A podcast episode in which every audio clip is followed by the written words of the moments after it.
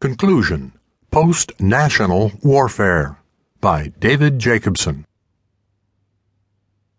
In discussions on the transformation of war in the late 20th and early 21st centuries, a recurrent theme is the notion of new wars.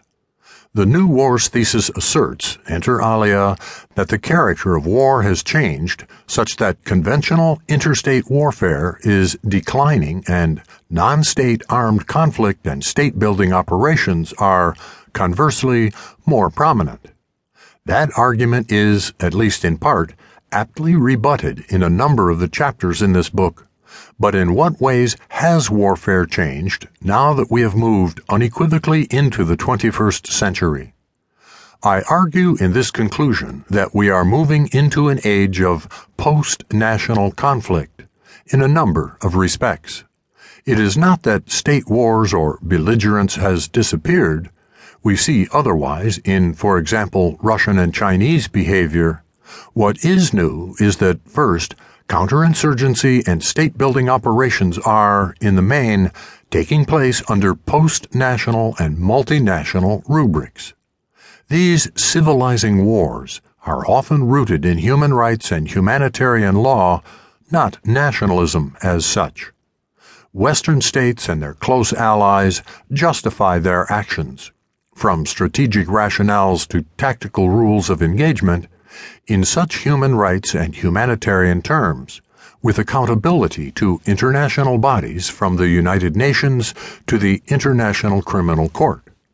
The civilizing process, creating civil societies where the state has a monopoly on the means of violence, can be found in historical colonial endeavors, but were then decidedly national in flavor.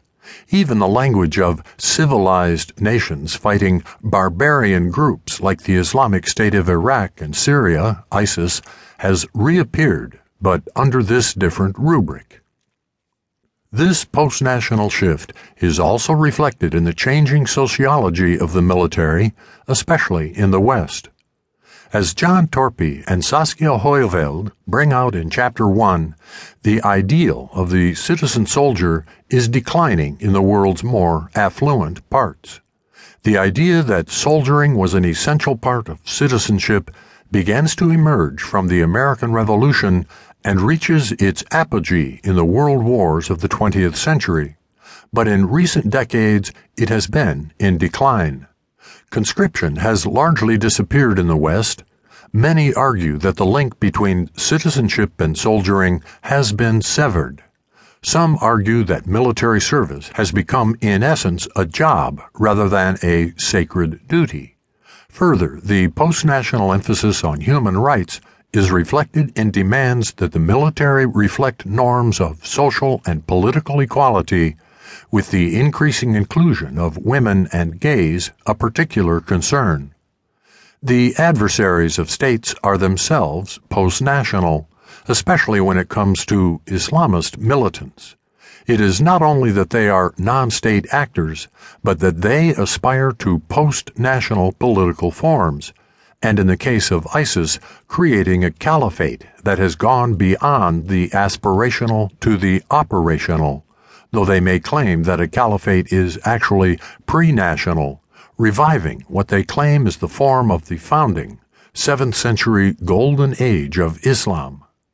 These militant endeavors might be characterized as decivilizing movements, consciously trying to destroy the norms of global society, and especially of the West, such as human rights, religious equality, democracy, and women's empowerment.